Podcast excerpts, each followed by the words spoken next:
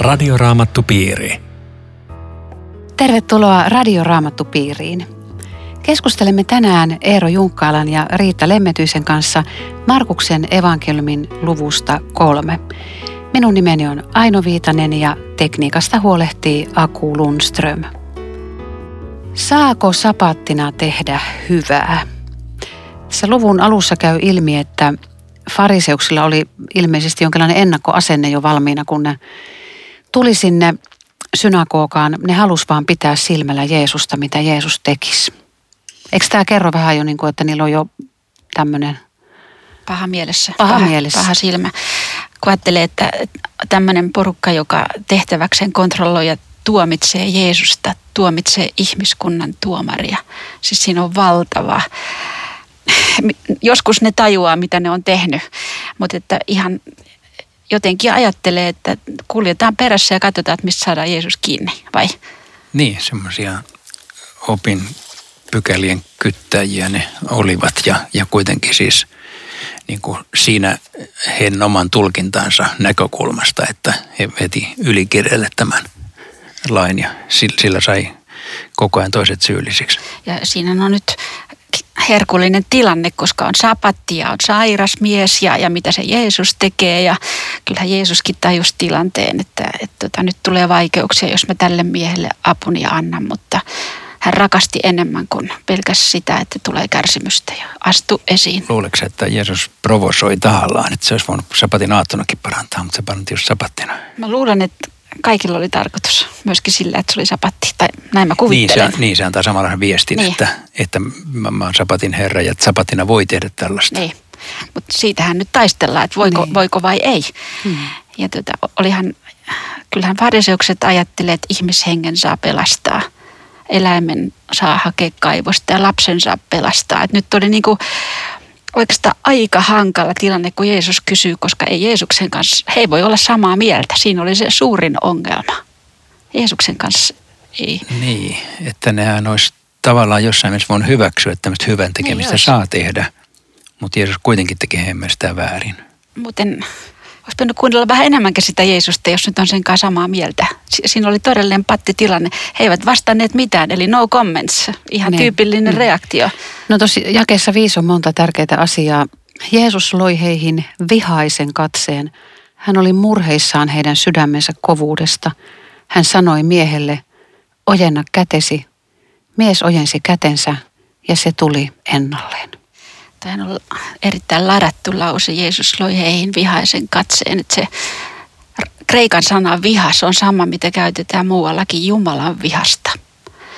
Ja Jeesus ei luonut vihaista katsetta niihin, jotka oli harjoittanut prostituutioita, ristinryöveriin, aviorikkojaan, syntisiin, vaan niihin, jotka halveksi Jumalan hyvyyttä. Ja tämä on musta semmoinen pysähdyttävä juttu. Joo, mulle tuli tuosta ihan toinen ajatus, kun Paavali sanoi, että vihastukaa, mutta älkää syntiä tehkö vanhan käännöksen mukaan näin. Että jos Jeesus vihastui, niin se ei voi olla syntiä, koska Jeesus ei tehnyt syntiä. Jotenka vihan tunne sinänsä ei ole synti. Ja se on, se on normaali reaktio ja niitä semmoisia tulee ja semmoisia saa tulla ja oikeastaan pitää tulla ei sitä saa kieltää. Mutta sitten taas vihaaminen meidän näkökulmastamme, vihaaminen on syntiä. Ja siinä pitää panna stoppi.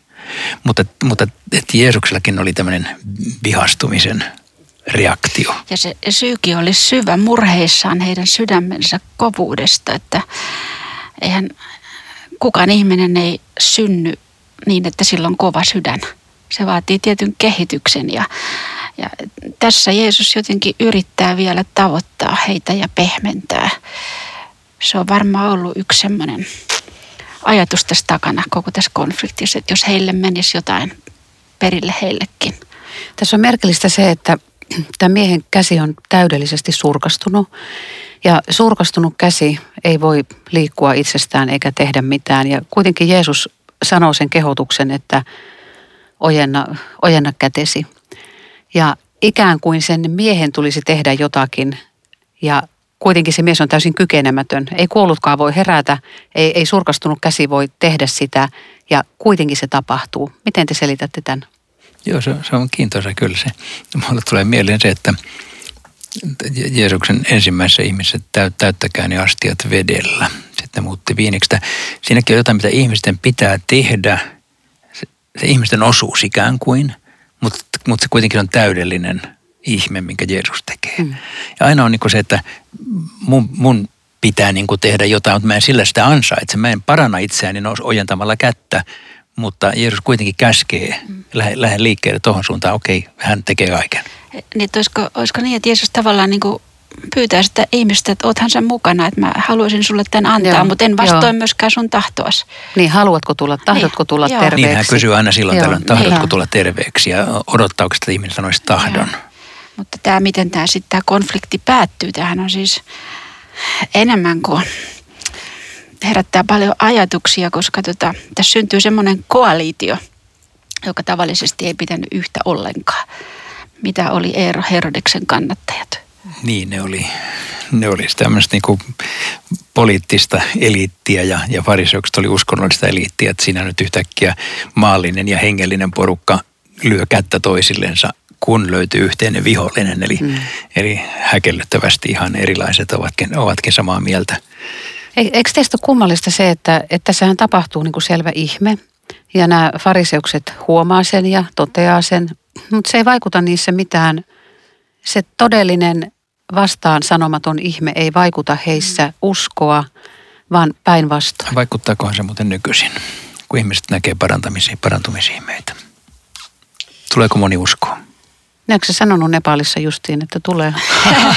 Joo, siellä tulee. Mutta siis äh, en mä tiedä, onko se suuri merkitys Suomessa. Joku kertoo, että on parantunut. Ja totta kai se herättää kiinnostusta, mutta että usko syntyy kuitenkin jollain muulla tavalla. Tai... Siis onhan niitä, jotka ajattelee ja sanoo, että jos mä kokisin semmoisen ja semmoisen ihmeen, sitten mä uskoisin mm. Jeesukseen. Nyt jos ajatellaan, että se, se on ehdollista uskoa. Niin, mm. mutta jos ajatellaan, että se kokisi sen ihmeen, niin sitten sen jälkeen, ajaa nyt mitä uskoo Jeesukseen. Oh, pitkin hampain pakkoliitto. No se on niin kuin se edellisen, edellisen luvun se spitaalinen, jota Jeesus sääli. Niin se ei kuitenkaan mennyt sen papin tykö, vaan se lähti niin kuin vaikeuttaa Jeesuksen työtä. Eli se ei niin kuin vaikuta. Nämä fariseukset vaan niin kuin alkaa sitten niitä murhasuunnitelmia siinä sitten. Niin, niin aina murhasuunnitelmia. Ajattele, siis he oli sitä mieltä, että sapattina ei saa tätä, tälle miehelle tehdä hyvää. Ja sitten tätä päivää sai käyttää suunnittelemaan, miten Jeesus tapetaan. On, Tosiaan, siinä, on siinä logiikka. Aivan, ne eivät ole ihan viimeiseen saakka ajatelleet, ei, mitä kyllä. he tekevät. No Jeesuksen maine leviää. Hän, hän on nyt sellaisessa maineessa, että kansaa kulkee ja, ja siellä on tämmöisiä suuria massakokouksia, jos nyt tämmöistä ilmaisua voisi käyttää. Meille luetellaan monia paikkakuntia, joista ihmiset tulee suurin joukoin, kun he kuulivat, mitä kaikkea hän teki. Ja lopulta sitten Jeesuksen piti mennä veneeseen, ettei olisi jäänyt sinne väkijoukon jalkoihin tallautunut, että siellä on ollut ihan valtavasti sitä porukkaa. Ihmiset olisi halunnut koskettaa häntä. Ja sitten kuitenkin kaiken tämän hypetyksen keskellä, niin Jeesus nousee vuorelle ja ottaa sinne mukaansa ne, jotka hän oli valinnut. Ja mä luen ton jakeen 14. Nämä 12 Jeesus kutsui olemaan kanssaan, lähettääkseen heidät saarnaamaan ja jakeessa 15 valtuuttaakseen heidät karkottamaan saastaisia henkiä. Mitä teille avautuu tästä, että Jeesus kutsuu omansa olemaan? Tämä on tässä kontrastissa aika vahva, kun niin on sitä hirvittävästi porukkaa, niin hän lähtee pois. Siis olisi voinut ajatella, että hetkinen, nyt televisiokamerat päälle ja nyt on kova juttu. Nyt, nyt, nyt, nyt käytetään tämä maine hyväksi, mm. mutta hän häipyy. Että hän ei ole niin kuin sen tarpeessa. Mutta sen sijaan hän sitten ottaa oman pienen porukkansa ja, ja sitten kutsuu. Ja tätä on hirveän puhutteleva, että kutsuu ensin olemaan ennen kuin lähettää. Mm että ei voi lähteä, ellei ole. Ei, niin. Ja, ja olisiko siinä sekin, että ei voi, ensin pitää kuunnella Jeesusta. Ensin pitää oppia hänen sanansa ennen kuin voi mennä kertomaan siitä toisille. Että muuten, muuten ei ole mitään valtuutustakaan, että vain, vain näin käy toteen, mitä Jeesus sanoi, että joka kuulee teitä, kuulee minua. Mitä olisi olla Jeesuksen kanssa nykypäivänä? Aino, kerro. Voi apua. Tota, mä olisin kauhean arkisella tavalla itse ratkaissut, että, että kun mä herään aamulla, niin, niin mä ajattelen, että mun tärkein tehtävä on olla tänään yhteydessä Jeesukseen. Ja se mun oleminen on sitä, että, että mä luen raamattua ja rukoilen. Ja se mun päivän askareet alkaa sillä olemisella Jeesuksen kanssa. Et, et, eikö se ole niin yksinkertaisesti tätä? Varmaan just. Ja, ja vielä mä niin tuohon lisäisin, että seurakunnan keskelläkin me ollaan Jeesuksen kanssa. Siis juuri noin kuin sä sanoit, että yksin Jeesuksen kanssa ja sanan kautta rukouksessa, mutta sitten myöskin Jumalan kansan keskellä. Siis Jumala on seurakuntansa kokoontumissa läsnä. Että et sitten lähdetään, kun on näitä Joo. ollut, sitten voidaan vasta lähteä. Joo. Ja lähtiöille mille annetaan uusi nimi. Tämä on musta niinku aivan mahtavaa, että onko se nyt jotain lempparinimiä, kun se Jeesus niille antaa miksi, niille? Miksi se susta mahtavaa? Musta se on kummallista. Niin, mutta että se antaa niille niinku ihan omat nimet. Ukkosen, Jylinen, pojat ja, ja, ja tota, että olihan siellä samannimisiä niin kuin etunimiä, että pitikö ne erotella vai oliko niillä joku muu merkitys. Musta on niin kuin kiintosaa tämä nimenanto. Mutta sulla on riittävän toisia kokemuksia nimenannosta. On. Mä oon ollut 19 vuotta eri niminen. Mä oon ollut nimellä Sisar Otnieela. Kaikki, mikä liittyy vanhaan nimeen, niin haluttiin sillä peittää. Ja tänään sanoisin, että, että se mitä Jeesus teki, niin sitä meidän ei tule matkia. Että me noin vaan pannaan kasten nimi pois ja, ja annetaan jollekin uusi nimi. Ihan tästä ei niin kuin esimerkkiä tässä mielessä voi ottaa. No, sä niin vastuuta tiedosta oikeastaan. No, no kyllä tältä osin, koska mä ajattelen, että kasten nimi on myöskin lahjaa. Että ei se, ei se mikä tahansa Mutta hei, ei, ole. näitä ei ollut kastettu vielä näitä tyyppejä. Niin, mutta siis kun ajatellaan meidän toimintaa. Niin, mutta hei, toi onkin hyvä toi kastejuttu kuitenkin tässä, koska kun ne tulee Jeesuksen seuraajiksi, ne saa uuden nimen. Ne saa uuden nimen. Joo. Joo. No mikä se on sitten ilmestyskirjassa se uusi nimi no, ja kivi? Sille mä, sillä mä ajattelin, että olisiko tässä se just se vastaus, että Jeesus ennakoi sitä, että uudessa uudessa maailmassa, taivaassa, jokaiselle on varattuna oma nimi. Jonka tietää vain se kiven saaja. Niin, ja sit, mutta mut Pietarin kohdalla se oli ihan selvä lupaus, mitä Jeesus hänestä tekee. Joo. Toisaalta monissa niin sanotuissa pakanamaissa niin kasteissa, kun esimerkiksi aikuisena kastetaan, niin otetaan uusi kristillinen, kristitty nimi. Hmm. Että, mutta se liittyy sama meilläkin siihen niin kuin kasteessa me saadaan, saadaan nimi. Että ei sitä nyt tarvitsisi vaihdella, mutta No, me ei ole varmaan keksitty, miksi Jeesus varsinaisesti tässä näin Ei, ei mutta mun mielestä aika jännä, jännä juttu. Mutta tämä porukkahan on, on mielenkiintoinen, siis koostuu mitä erilaisemmista miehistä. Että mm. olisiko nämä toisensa Facebook-kavereiksi ottanut, sitä voi kyllä ihan aidosti miettiä. Niin oli niin erityyppistä sakkia, että... Poliittiselta äärilaidoilta oikeisto ja vasemmisto siellä on läsnä. Mm. Siis roomalaismieliset ja ja sitten nämä kansallismieliset. Sitten mun mielestä on kiinnostavaa, kun näitä katsoo muualta raamatusta, että siellä on ainakin kolme, neljä tyyppiä, jotka ei koskaan puhu mitään. Mm. Tai siis mm. puhuu, mutta niiltä ei yhtään repliikkiä ja, raamatussa. Ja. Niin kuin tämä Taddeus. Ja. Mitä tästä Taddeuksesta tiedetään? Tasan ei mitään. Joo. Yhdistävä tekijä oli varmaan se, se Jeesuksen rakkaus, jonka jokainen oli kokenut niin syvästi, että se oli kuin side kaikkien näiden välillä. Ja Jeesuksen puolelta valinta. Ja. Jeesuksen suvereeni valinta. Puhutteleeko teitä se, että samassa luotelossa on Pietari ja Juudas Kavaltaja? Kyllä se puhuttelee, eikö? Se on esillä ja, ja muistuttaa toisaalta siitäkin ainakin minua, että harva ihminen koki Jeesuksen armon ja, ja tota, hyvyyden niin konkreettisesti kuin tämä mies.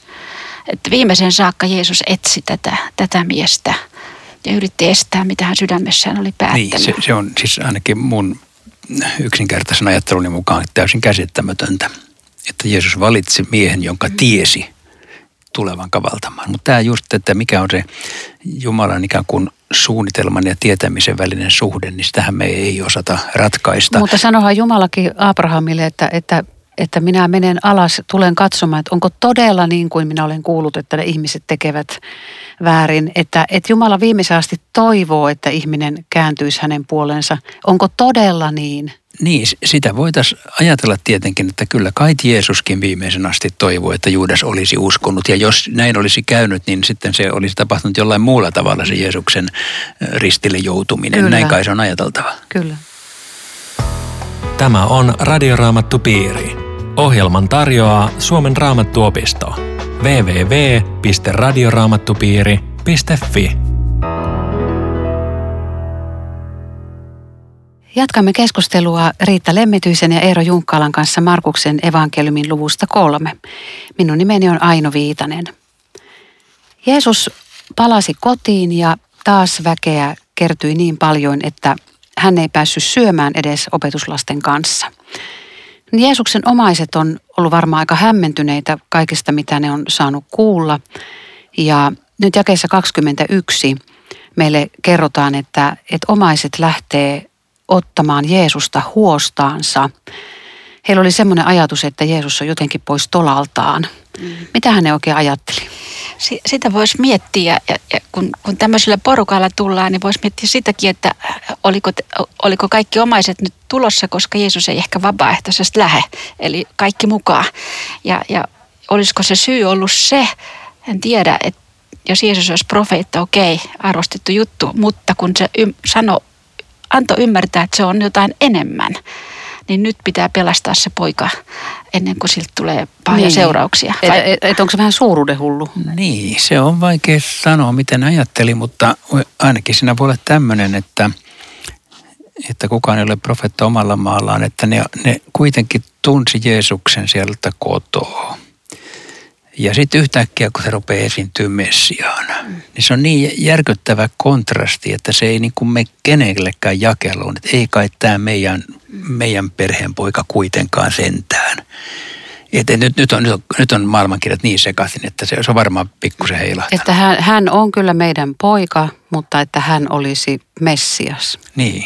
Ja se, mikä tuossa on erittäin puhuttelevaa, että, että ei, ei vaieta siitä, että äiti Maria on lähtenyt tähän – tähän porukkaan mukaan, koska, koska tota, Jeesuksen äiti ja veljet olivat saapuneet paikalle ja 31. Että mä, mä niin kuin mietin, että kun Maria oli kokenut sen enkeli Gabrielin vierailun. Mm. Paimenet tulee kertomaan enkeleistä taivaalla. Itämaan tietäjät tulee. Joosef näkee unta.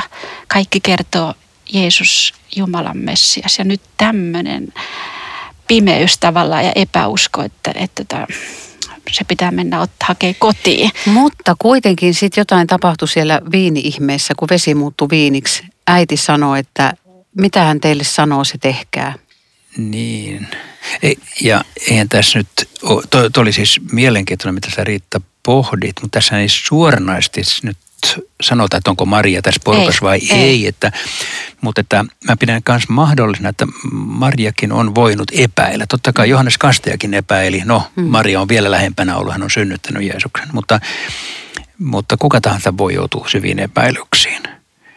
Ja, ja silti me saa, on saatu Marjasta tähän, niin kuin sanoit Aino, me on oikeastaan tähän asti saatu se kuva, että hän ottaa vastaan Jumalan, niin kuin jo silloin syntymäilmoituksessa, niin kuin nöyrästi sen tiedon. Hmm vaikka ihmetteleekin. Ja Marian kiitosvirsi, mikä niin, ylistys. Niin juuri, joo.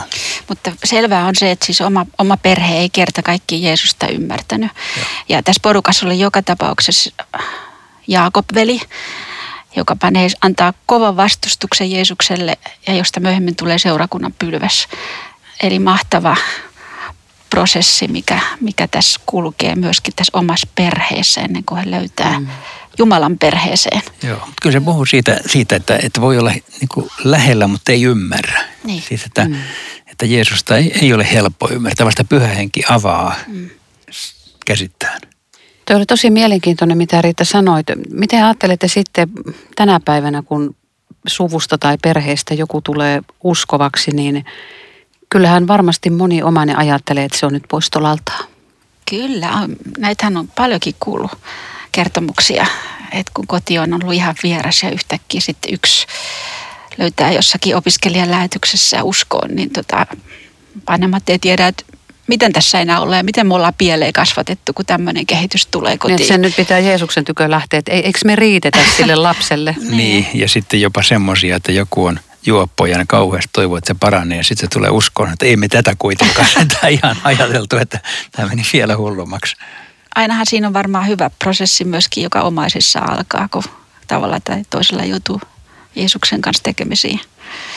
No lainopettajat, jotka oli myöskin tullut Jerusalemista, eli Jeesusta seurasi nyt hyvät ja pahat ja he alkaa väittää, että, että Jeesuksessa on itsensä pääpaholainen ja, ja sillä voimalla Jeesus pahoja henkiä karkottaa. Sitten Jeesus sanoo tuossa jakeessa 23, että miten saatana voi ajaa ulos saatanan. Eli nythän tässä puhuu siitä, että jos valtakunta jakautuu ja taistelee itseään vastaan, niin se ei voi kestää. Eli Jeesuksen mukaan vihollisen valta vaikuttaa maailmassa ja kyse on isosta valtakunnasta.